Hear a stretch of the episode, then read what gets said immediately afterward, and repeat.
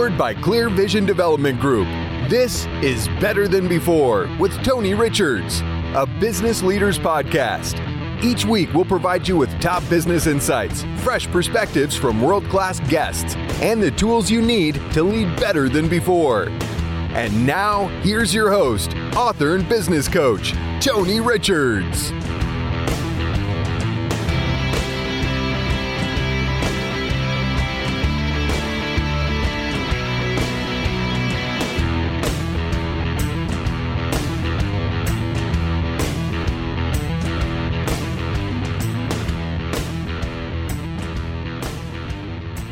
Hello, hello, everyone. Welcome back to Better Than Before. I'm your host, Coach Tony Richards.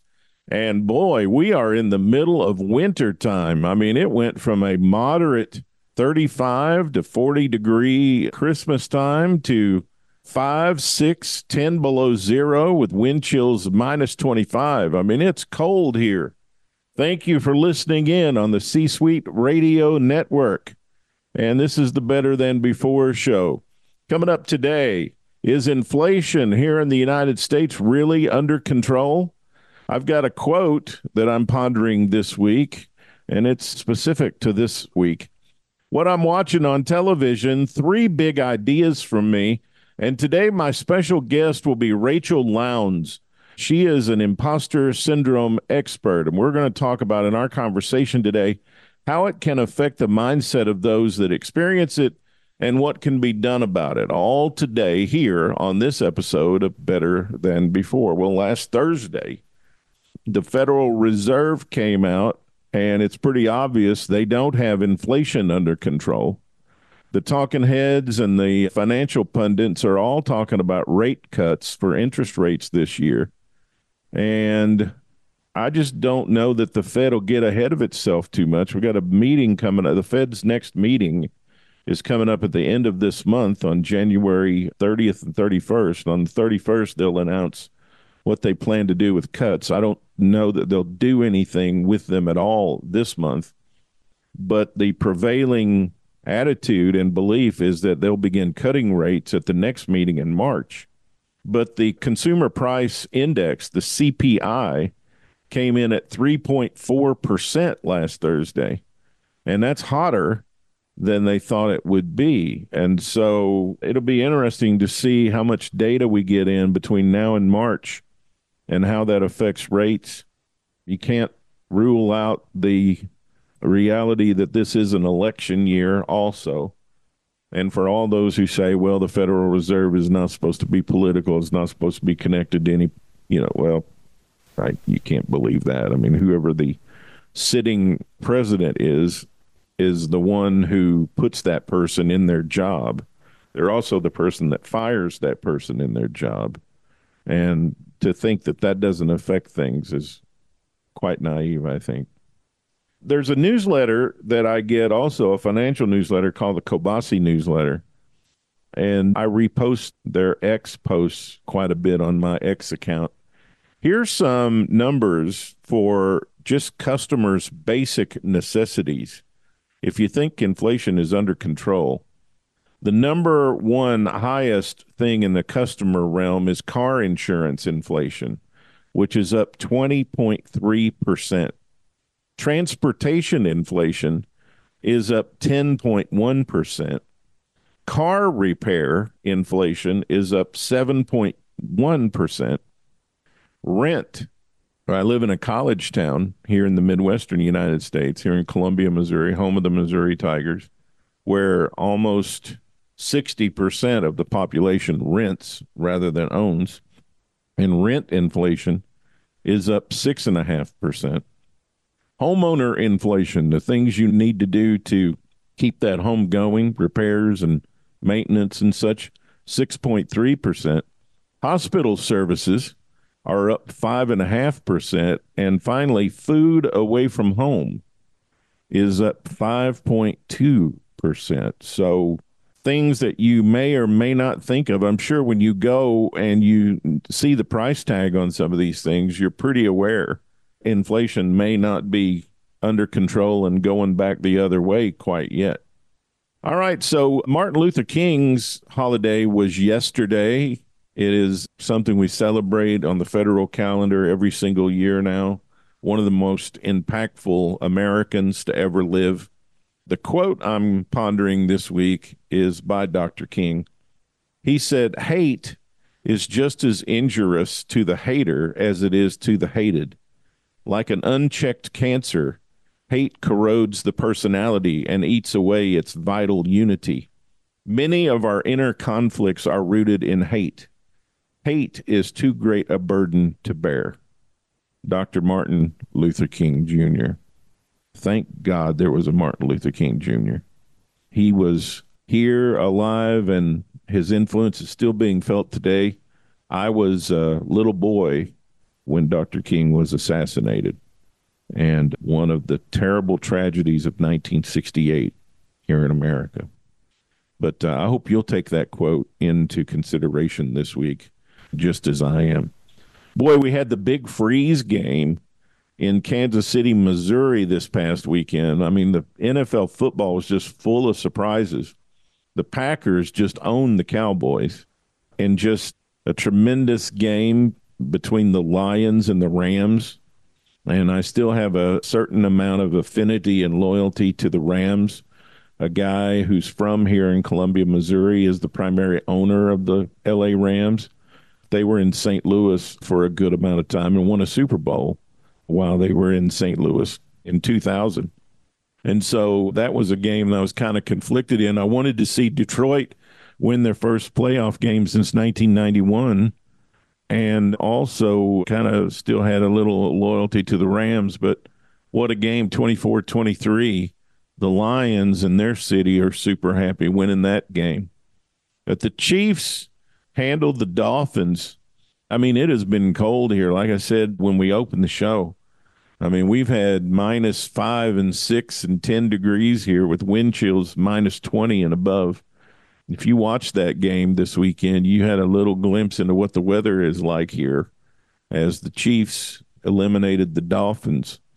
And now the Chiefs will move on in the NFL playoffs.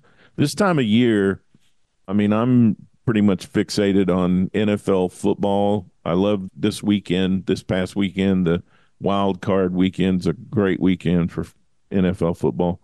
And, you know, SEC basketball is, of course, on my television a lot this time of year. Kentucky lost to Texas A&M in an overtime game down in College Station in which they should have lost.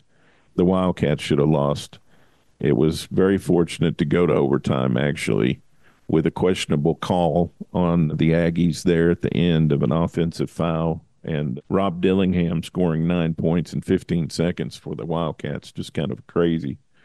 But just Kentucky's freshmen, the youth really showed through in the overtime.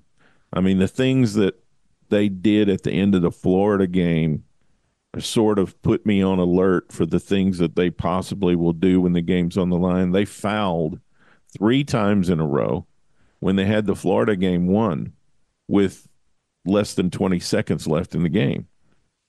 And then I started thinking, man, are these the kind of decisions we're going to make when the game's on the line and it's coming down in the final minute? And then in the A and M game, I mean, it just really, really showed that they got a lot of growing up to do. They got a lot of improvement to. I mean, for everybody who was saying, "Yeah, Tony, but man, you ought to be okay with it because last couple of years we'd have lost that game no problem." Well, that game could have gone either way, and it did in A and M. It went the other way, and so we got to get better on defense. We got to get better in our thought process. Our rebounding positioning is just terrible, and we got to do a better job being in the a better place for rebounds. Not just getting the rebound, but just being in a place to get the rebound has got to get a whole lot better. We're going to lose a couple more games in the SEC. I mean, I never considered that Kentucky would go through the SEC undefeated. I mean, even as good a team as this is, and considerably better than we've been the last couple of years, still, for those people who wanted them to play four out and five out for the last several years, that's what they're doing. And they're a great offensive team, but they don't have the not yet anyway. Even with two seven footers on the team, they still can't throw the ball to the middle of the floor or in the paint and get a basket when they need it. Aaron Bradshaw and Ugonna uh, Onyenso both are not guaranteed buckets when you need to throw the ball inside. Tre Mitchell is not an automatic bucket. I mean, it's like the amount of one and two footers we miss is just amazing. It's either shoot a three or shoot a mid range or nothing. And then our defense has got to get a whole lot better. I mean, up in the top three in KenPom in offense and in the bottom 50, toward 50, probably 46, 47, something like that. I haven't checked today, but somewhere around that in defensive efficiency. But we've got to get a lot better. So I'm watching SEC basketball and NFL football this time of year. That's what I'm watching. And so I'm excited the Chiefs will move on and we'll get to play another weekend of football with the Chiefs.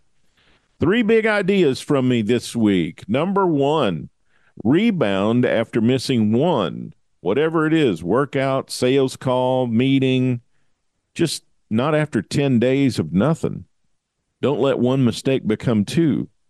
So if you miss a workout, if you mess up a meal, you're on a weight loss program or diet program here at the beginning of the year and you mess up a meal, don't mess up two, don't mess up three. Don't let that negative whatever. If you were supposed to make sales calls yesterday and you didn't make any, make 20 today. I mean, you got to rebound strong. You can't let the mess up go on a run or a streak. Number two big idea from me this week the trajectory of your life, your career, and your business always bends in the direction of your habits. So, whatever your habits are, whether they're good or whether they're negative, that is the trajectory of your life, your career, and your business is going to go. It's going to go in the direction of the things that you habitually do or the things you habitually don't do. So, keep that in mind. And then, big idea number three goes back to the concept of big idea number one repair a relationship the next day, not after 10 years, right? So if something goes wrong in a relationship, try to repair it as soon as possible. Don't let a week, a month, six months, a year, five years, 10 years go by without repairing it.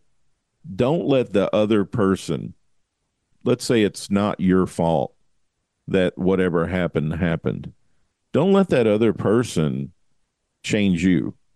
You got to keep yourself intact. The other person gets mad at you, cusses you out. Don't let them change you into a person who gets mad and cusses them out, right? So don't get mad and cuss them back. Keep your own, whatever it is you are, keep that intact and don't allow other people to change you in a negative way. All right, let's get to our special guest today. Rachel Lowndes is here in Sydney, Australia. Rachel Lowndes is the founder and CEO of Rachel Lowndes Coaching. She is a confidence coach, career strategist, podcast host, and an imposter syndrome expert. She works with people to overcome self doubt and imposter syndrome to reach their career and personal goals. She's an associate of the Imposter Syndrome Institute, the world's number one source of imposter syndrome solutions, and she's licensed to deliver the Rethinking Imposter Syndrome program. It's her mission to help professional women bridge the confidence gap and excel professionally and personally. She has over 25 years experience working in advertising and has always had a deep interest in human behavior and positive psychology. After quitting her job in advertising in 2019, she retrained to become a coach and focus on the very real but detrimental consequences of imposter syndrome on female success. She trained with Australian Institute of Professional Coaching, gaining a life coaching diploma in June of 2020.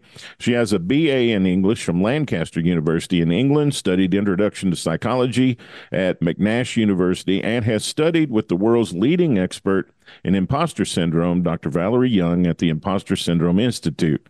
She is a co host also of the Leading Ladies Who Lunch podcast that launched in January 2024. So it's brand new.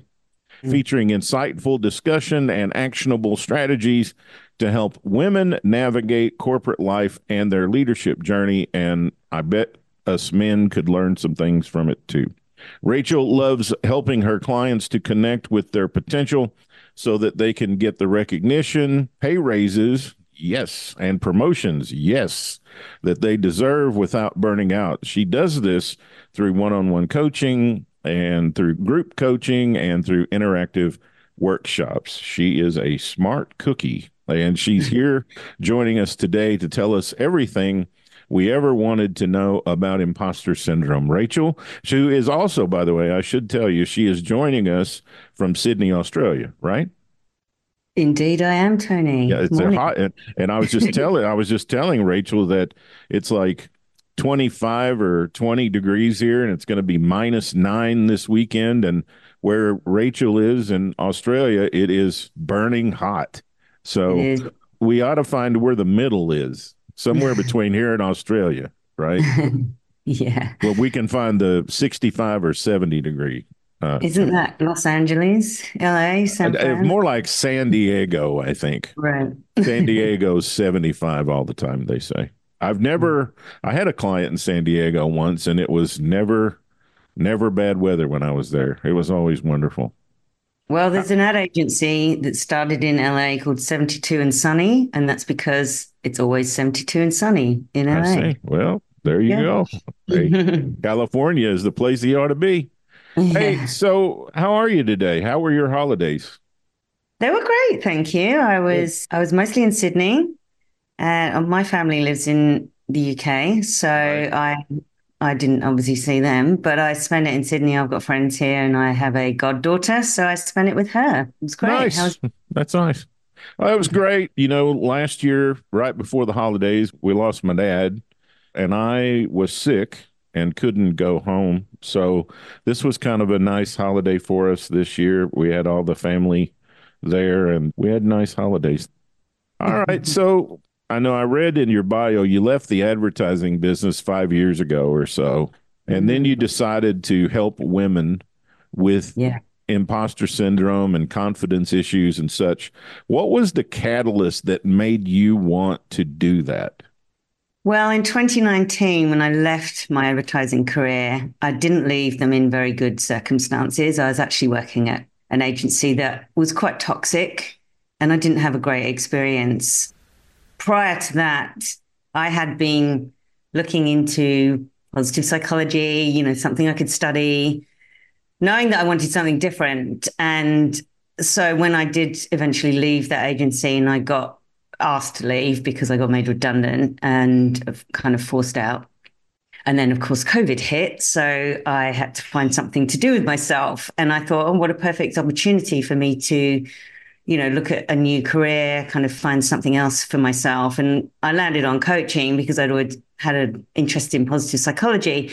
I think what I discovered in that process, though, was that imposter syndrome was something that I then really experienced through the whole process of starting a business, putting myself out there. And it's not something that I hadn't experienced before. I just hadn't noticed how pervasive it was or just how strong those feelings and that experience can be. So then I thought, well, okay, surely I'm not the only person who feels this way. There must be a lot of other people who feel this. So I went deep on that topic. I went into researching it, looking into the different avenues and ways and under, trying to understand it as best I could. And then I discovered Dr. Valerie Young online. I kind of stalked her a little bit online. Mm-hmm. And eventually I read her book, which is The Secret Thoughts of Successful Women. And I think she's actually adapted it now so that it's a bit more open to men and women, because obviously it isn't just women who experience imposter syndrome. Everybody experiences imposter syndrome at some point or another. Yeah. And then I connected with her and discovered that she had this training for her solution, which is rethinking imposter syndrome. I really wanted to be accepted onto that training. I thought, there's no way she's going to accept me. I don't have enough experience as a coach. I've never been a speaker. I've never done any presenting.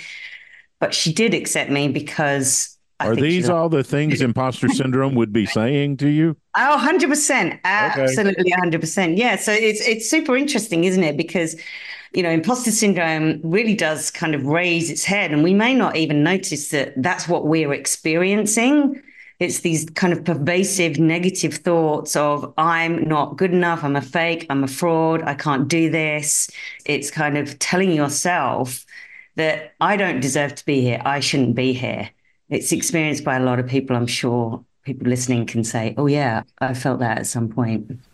Is there any kind of data out there that tells us how many people experience it, particularly women in the workspace?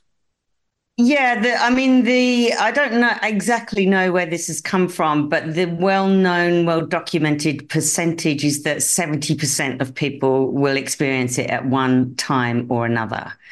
Now, we just have to be super clear that imposter syndrome isn't something we feel 24 7, right? It's not something that we go around feeling all the time because it's very specific to achievement arenas like career, job, business, performance, that kind of thing. You'll find a lot of actors actually talk about having imposter syndrome themselves. Meryl Streep's even talked about it. Michelle Pfeiffer, they have talked about their experiences with imposter syndrome. Even Tom Hanks one of the most well-known celebrities, if you like, or public figures that's talked about having imposter syndrome is Michelle Obama. So, you know, it's not just isolated to people like you and I, the normal people, if you like.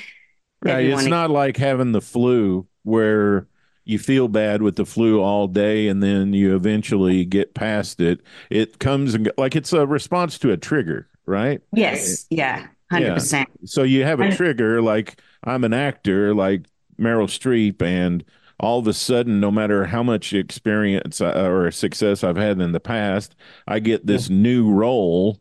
And mm-hmm. this new role that I am studying for triggers me into this feeling that I'm not good enough for this role, right?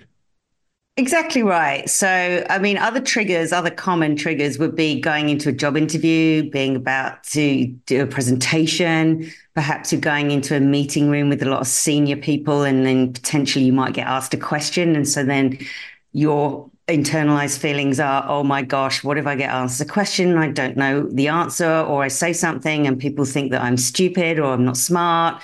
and therefore I shouldn't be here. And so that's kind of how those specific different triggers can work. Are there other physical effects besides just self talk voice? Are there uh, other physical things that happen to you when you experience it? Well, I mean, let's just be super clear that imposter syndrome isn't a syndrome at all. It's a phenomenon. So oh, it's okay. not a psychological disorder. It is literally a belief system. So, in terms of physical effects, I mean, when people go to speak, generally a physical effect might be sweaty palms, racing heart, dry throat. Those kind of physical effects may occur, but it's not a syndrome. You're not broken. You don't need medication to fix mm. you. It is a mindset. So, we really should be calling it imposter system. Well, it's imposter phenomenon is actually the original and you know, the term in terms of the people who actually discovered it, which were two psychologists, Pauline Clance and Suzanne Imes, in 1978. They named it, labeled it imposter phenomenon. It's been kind of bastardized over the years by people because it, I think it's easier for people to call it a syndrome rather than a phenomenon. So that's the kind of language that's out there in the wild, but the actual term is imposter phenomenon. I think though that it really registered with me when you said belief system because mm. I can see where that made a connection to me. It clicked with me then. So I could see where imposter system would come out of your beliefs that you have recorded over the years as you were becoming mm-hmm. grown. I mean, as you were from the time you were a kid, right? Until, I mean, it all counts, right? Oh, totally. And I mean, family messages and expectations do play a very large role in perpetuating imposter syndrome or contributing to your imposter feelings later in life. So these things happen because your parents, your teachers, and all that kind of thing, they want the very best for you, but the messages that you might be receiving and therefore taking on and taking forward may not always be helpful.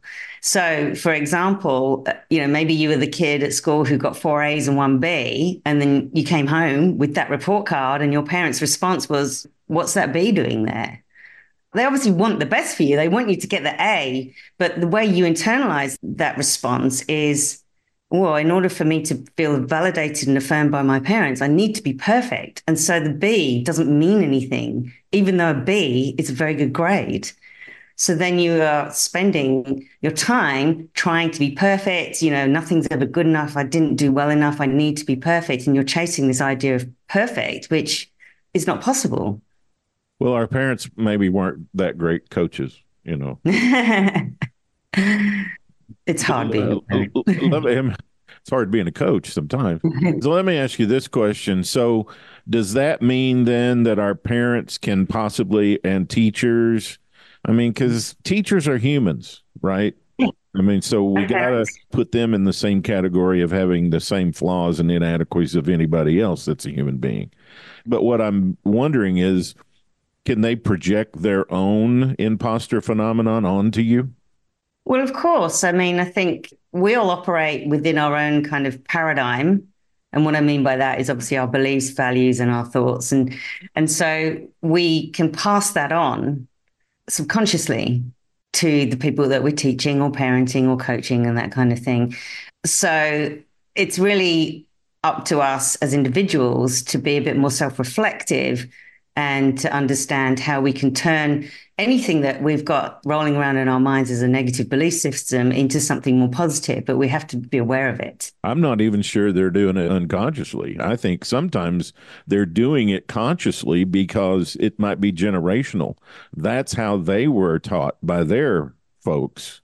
And then they were turning around and teaching you the best way they know how, which is how they were brought up and how they were taught. And so it's just the thing just keeps on going through the generations. I can see that, you know, possibly happening, right? Yeah, of course. People, as I say, you operate in your paradigm. So if that's what you know, you're only going to pass on what you know. Because I've seen it where people would say things like, well, that's for those people. We're not those kinds of people. Mm-hmm. You know. And mm-hmm. that's unconscious bias though. That's what you're talking about there. Yeah yeah but they're injecting that into their kids. They're proud of it. Yeah. But that's unconscious bias. So i mean if you're not conscious of the fact that you're projecting a bias thought process onto others then you're not conscious of it are you? You have to become aware and conscious of those things. The same way that when you're I, experiencing. I, I, I'm not sure. I mean, I guess I know you're right because you're the expert, but I'm not sure that they aren't doing it consciously. They just don't know what they're doing. That's the definition of unconscious, is it not? Yeah, yeah. But let's see. How do I put this? So, can you do something deliberately and it still be unconscious? Well, no, that's the opposite of unconscious. Right. That's what I'm trying to say. So, I don't know. Maybe it's a cultural thing in the United States or something, but there are certain demographics and psychographics of people out there who they want to keep their family in the same mm-hmm. sort of. We can't possibly know what people are thinking or why they're acting the way they're acting. We can't. the the what I was trying to figure out there, and I finally got it clicked in my brain: socioeconomic status. Right. Yes. Yeah. Yeah. Sure. Sure. Okay. I'm satisfied. I just find it fascinating. What do you do about it? What do you do about it? Well, I mean, there's basically three steps that you could take to help you with your imposter syndrome. So we've got to remember that imposter syndrome is when we believe that we're not as talented, capable, knowledgeable, or as smart as other people seem to think that we are. That's the definition of imposter syndrome. And these feelings exist because despite the fact that we've got all these successes and accomplishments behind us, right? So we tend to make like these statements about why we're successful. We explain it instead of internalizing like our own successes. So we might put it down to luck or timing, or maybe, you know, the simplicity of the task. Like if I can get a PhD, anyone can get a PhD, which is obviously not true. Mm. Or we might say it's because I've got help or I knew someone on the inside or simply because people like me, right? So these are all the kind of excuses we might make. Ways to kind of combat it. First of all, we need to normalize the experience because, like I said before, 70% of people do experience imposter syndrome at one time or another. So it is around you all the time. You can guarantee you could have a conversation with someone and they will say, Oh, yes, I felt that too. So it's very common. So normalizing it and breaking the silence by talking about it with others is a really great first step. But we also don't want to get stuck here, right? So we, we want to voice our feelings, but also understand where they come from. And that is to understand that there's different sources of imposter syndrome. So I, I touched on one before, which was family dynamics. The other sources of imposter syndrome are the confidence gap. So it's well documented that there's a confidence gap between people who identify as men and people who identify as women. So it's understanding the difference between confidence and competence. But quite often women do spend a lot of time getting, you know, more credentialed, more experienced to feel more competent. But we're already competent full stop. We just need to focus on also how we can project and feel confidence even when we don't always feel it other kind of sources of imposter syndrome are like occupational, situational factors as well, like where we work. For example, if you are a woman of color and you work in a predominantly white company, you may feel like you don't belong. You're a bit of an outsider. So there's those kind of factors that come into how and why you might experience imposter syndrome might be the field that you're working into. Like I mentioned actors before, creative fields, people who work in creative fields quite often do experience imposter syndrome because, you know, what you're doing is very kind of subjective in terms of opinions. So you're reviewed on a subjective basis rather than a factual basis. So other people's opinions about your work can hit you quite hard and you can leave you know, I actually saw something today about a British actress who's on Coronation Street. Your your your audience probably wouldn't know what Coronation Street is, but she was talking about the fact that she only entered the acting field at a later age, 19, 20, whereas a lot of other people do it a lot earlier. And she felt like every time she went on and delivered her acting piece, she would come off afterwards and go, Oh my gosh, people are going to find out I don't really know what I'm doing every single time. So that's where it can really pop up. And of course, there's other industries where you might feel imposter syndrome, like if you work in science, technology, engineering, or medicine, you know, all the fields where we can't possibly keep up as human beings, but we think that we should, and other competitive fields, as well as industries that fuel self doubts. It's interesting. Are there any health side effects to having this? Yeah, it has been directly linked with stress, anxiety, and depression because obviously if you are consistently i mean some of the results of feeling imposter syndrome is that you may hold back in your career. You might hold back from speaking up sharing your ideas which is going to prevent you from moving ahead in your career kind of flying under the radar because you don't want people to know that you don't really know what you're talking about. And you may kind of you know engage in perfectionism and so that might result as overworking or over preparing and chronic procrastination. So if we are holding back on completing our work because we're essentially telling ourselves we're not good enough or it's hard it's big and it's hard and i'm going to have to you know do something that's kind of unpleasant then we're going to sabotage our own success. So yeah procrastination so, is an output as well. So we have a lot of executives and a lot of entrepreneurs that have businesses that have people that work for them so I'm an executive in a company, and I think possibly one of my reports has imposter phenomenon. What do I do? Well, first of all, you've got to understand what makes you think that they have imposter syndrome. Well, it just like, seems like every time I give them a bigger project, they wait to the last minute and they're never totally confident in what they're going to say. Those are just a couple of things that I've noticed. So obviously, you start with talking to them. Like, what is it that's holding well, you back? Well, I, I tried. To, I tried asking them. You know, I tried talking to them, and they always have an excuse about why they didn't start earlier or something along that. I mean, they they don't seem to want to talk about it. So what do I do?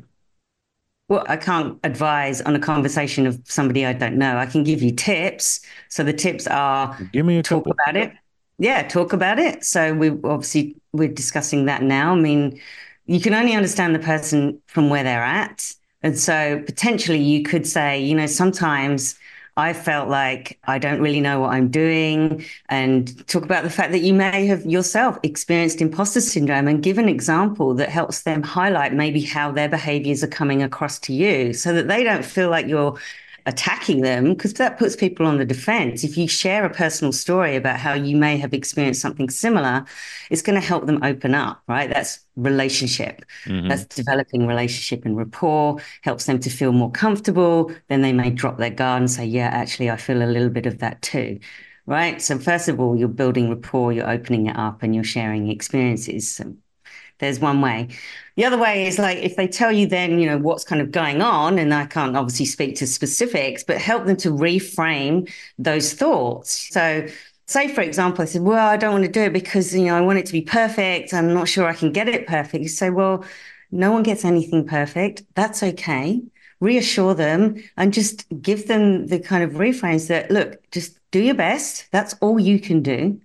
And it's good enough and then give it to me. I'll help you perfect it or whatever. We'll get it to a place. But all you can do is try your best and just start. Gotcha.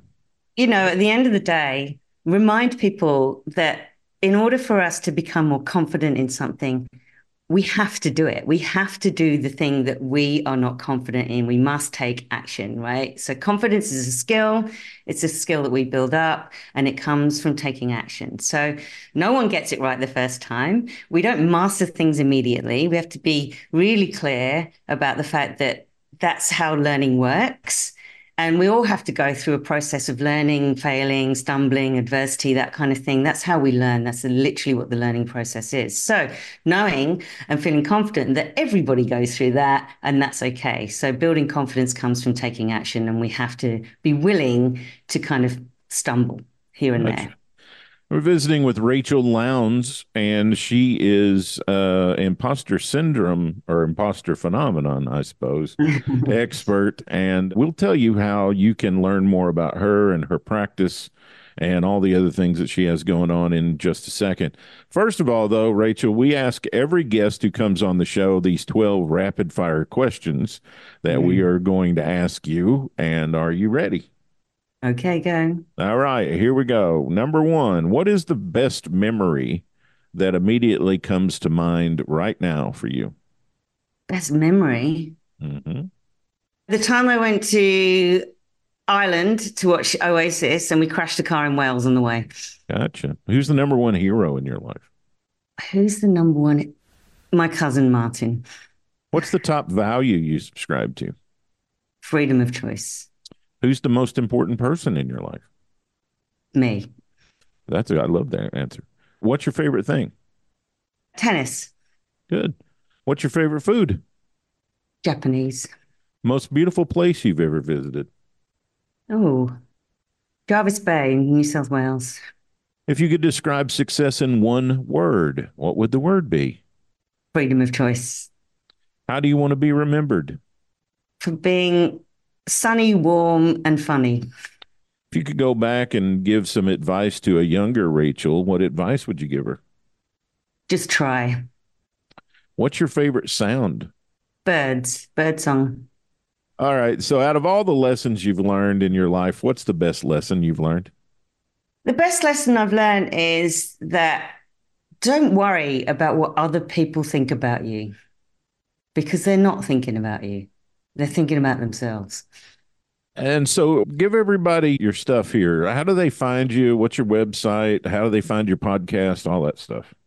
So, if anyone wants to find me, my website is rachellounds.com.au. Lounds is spelled L O U N D S, like pounds with an L.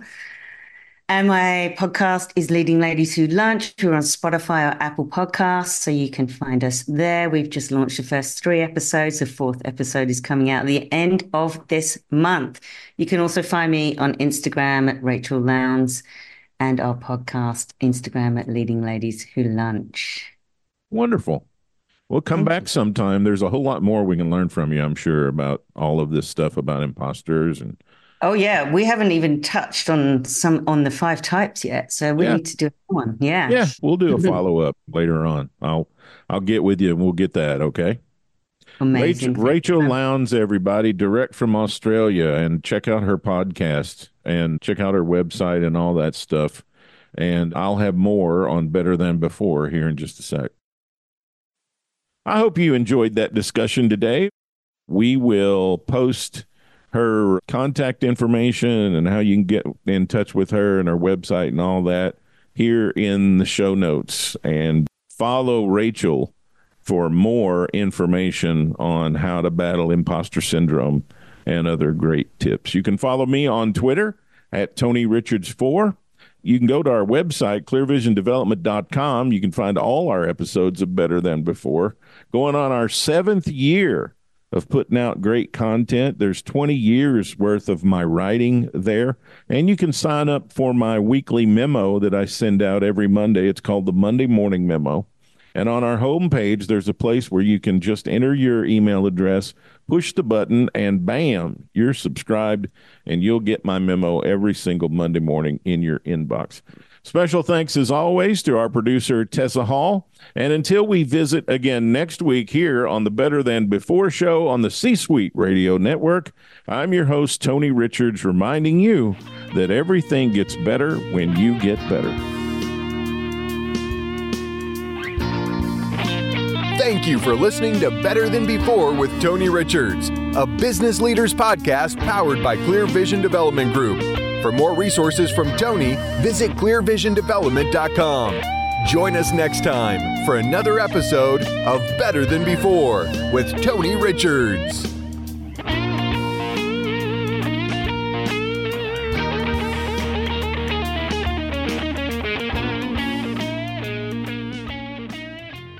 This podcast is a part of the C Suite Radio Network. For more top business podcasts, visit c-suiteradio.com. This podcast is a part of the C Suite Radio Network. For more top business podcasts, visit c-suiteradio.com.